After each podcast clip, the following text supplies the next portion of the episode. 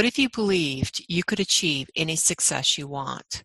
What would you do differently? What would you think differently? Thank you for listening to On the Air with Jeannette Seibly. It's your time for success. I'm coming to you from the Mile High City of Denver, Colorado. My focus each week is to share with you success tips, insights, and how to do it that help you achieve the results and successes you've always wanted in your business, in your career, and in other areas of your life. Are you ready to uncover the success you've always wanted? I'm going to start today's podcast with a question. What do successful leaders and successful bosses have in common? That's right, for those of you who guessed, a coach. When I started coaching over 27 years ago, only the top elite executives had coaches, and no one talked about them. Today, everyone that wants to become successful has a coach, and a lot of people are talking. So for example, if you want to lose weight, there are weight loss coaches. If you want to improve your health and fitness, there are health fitness coaches. If you want to find your next job, there are job coaches and if you're an executive or a leader and need a sounding board, there are executive coaches. I believe you get the idea. However, the biggest challenge for most people is finding the right coach. And that's the focus of today's podcast how to find the right coach for you. Not everyone is a coach, regardless of what their website or business card says. There are many imposters. Unfortunately, relying on licensing or certification won't make a difference. Why? Because there, in many states, there are no licensing or certification requirements. The key is to conduct your due diligence first to hire the best coach for you. I remember reading, it was last year, Facebook posting where a group of professional women had posted they're upset over a coach. Uh, they were furious. They had given money to this impostor, as they called him, for coaching ser- services. Well, shame on him for trying to be someone he was not, but also shame on them too for not having conducted their due diligence. Many feel coaching is only for those people that need help and don't have what it takes to succeed. The reality is, people in any profession and at any level within an organization need help. It's always great to have that objective person looking over your shoulder, talking with you, trying to determine what would be a new way of handling the same old issue. The right coach acts as a sounding board and guides clients to achieve intended results. Stats show that people achieve success faster by working with a coach. So, what I'm going to do is provide you seven tips for conducting due diligence. And what I would suggest you do if, if you're driving is just know that there's seven points here for you to come back to. And if you're listening and you have pen and paper, you might want to write down these seven. Or better yet, I'm going to provide you the URL for this overview to help you make a better choice of who's the best coach for you. So the first tip is know your purpose. So the question is, what is your purpose? Be clear about what you need. This will determine what type of coach is best for you. Uh, examples of a coach include life coaching, career coaching, sales coaching, business coaching, executive, exercise, weight loss, parenting coaching, I think you get the idea. So focus on asking questions about the results they have achieved and the years of experience that they've had coaching in your particular area or your particular need. And ask, how can you help me? Do not be concerned if they're certified or not. There's a lot of amazing coaches out there that do not have a certification. I remember a businessman one time hired a marketing coach to help him find qualified job candidates. And instead, he should have hired a hiring expert or job coach or somebody like a recruiter to help him find those people. So as a result, he had to hire an employment attorney to resolve employment claims. So unfortunately, when you do hire the wrong person and you don't get the right results, there may be a detriment to your bank account. Number two, do they listen? I cannot stress this enough. If somebody is not a good listener as the coach, you're probably going to feel very frustrated after having had a conversation with them. Listening is the number one must have trait for an executive coach. Let me say that again. Listening is the number one must have trait for an effective coach. So, is the person listening to you or talking over you? Some talk more than listening. Are their responses to your questions on point? Can they hear what you are saying and not saying? One certified coach wrote down what was being said on the calls. He would say, Slow down. I can't write that fast. That is not listening.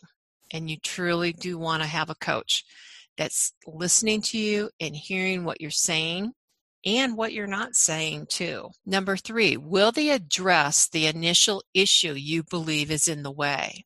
While you may believe you know how the coach should help you, be open to the value of coaching beyond your point of view. For example, you may believe you need an exercise coach to reduce weight. Yet you learn from the right coach seeking out medical advice first is the right action that you need to take.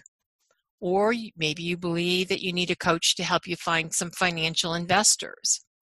Yet the truth is, you've been relying on your shoebox to keep your financial records, and you're finding out, oops, that's not the best way to handle your accounting practices.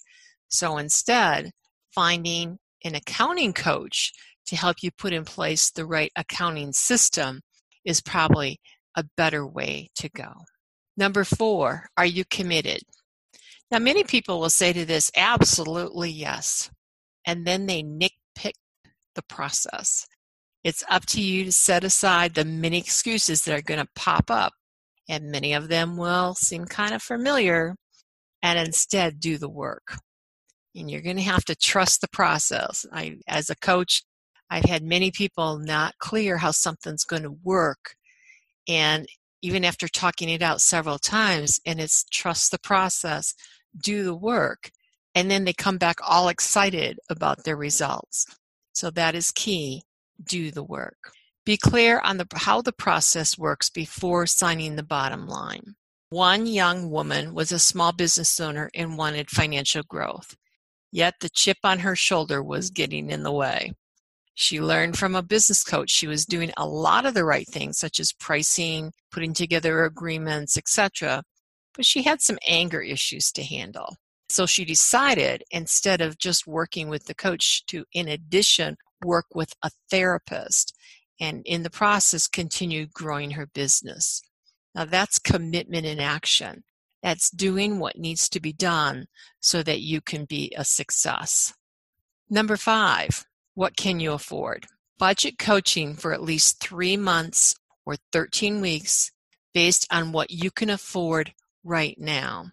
Some people have scarcity conversations about money that will get in their way, while others may take the leap based on promises of extraordinary financial results. Be clear about what you can afford and the realistic return on investment. I remember an executive director for a nonprofit working with a coach, and she only worked with the person for two sessions. Then she fired him because he kept mentioning the money conversations that were getting in her way of doing her job and achieving the results she really, really, really wanted. The bottom line was she wasn't ready to listen and do the work, even though she could afford it. So, in other words, get real where are you financially and what will work for you? Number six, by how often and where you will have your coaching calls. Are you going to talk once a week or twice a month? Where will you meet? Will it be in person, uh, via Zoom, Skype, or other conferencing?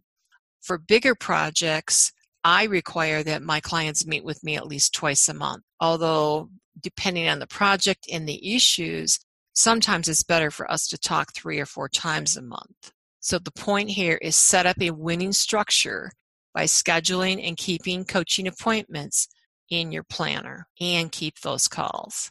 Remember, this coach is there for your success, and you need to honor their time as well as them scheduling and honoring your time. So make it a win win. I remember years ago, I had a client that rescheduled her appointments three times in a row. And I had to fire her. I had to let her go. Why? Because she wasn't ready to honor her commitments and be coachable. And again, this is the foundation required to achieve results. And it requires a commitment. It requires you honoring that commitment because it's a commitment to yourself, but it's also a commitment to others. So if the company is paying for it, it's a commitment to the company. If it's something that the boss has required, it's a commitment to yourself and your boss and the team. So again, having a coach is a commitment. Make it work for you. Number seven, establish the right focus up front. Focusing on weaknesses rarely turns them into strengths. Instead, create and execute a big project. If you want to just be nicer as a person, as a boss, um, that probably isn't going to help you be more effective as a boss. And to be honest, when everything's said and done, being an effective boss is actually much more important than being perceived as a nice boss. So instead of focusing on how to become nicer, take a big project, hire a coach to coach you through the process, and focus on how to be more effective when you're interacting with people, particularly when there's team conflicts, when people aren't honoring their commitments, and when maybe they want to go over budget or they're not taking focus action, whatever the issue is, have the coach work with you on how to become more effective. I remember working with a woman one time who wanted to become a successful project manager. And while she was willing to do the work, she was not willing to address the critical areas in her management style. However, with a lot of patience on my part, she was finally able to produce the unprecedented results and have people actually appreciate having worked for her and with her. And you can too. So, to wrap up, hiring the best coach for you requires a commitment in time and money. So, following the seven steps that I just outlined will help you complete your due diligence. And what will, you will find is when you have the right coach, the results will be amazing. The URL for the article from today's podcast is provided in today's On the Air with Jeannette Seibly podcast overview. I want to thank you for listening to On the Air with Jeannette Seibly. It's your time for success. Tune in next week for more insights on how to achieve the success you've always wanted with my straight talk for dynamic results. Until next week, enjoy a great and successful week.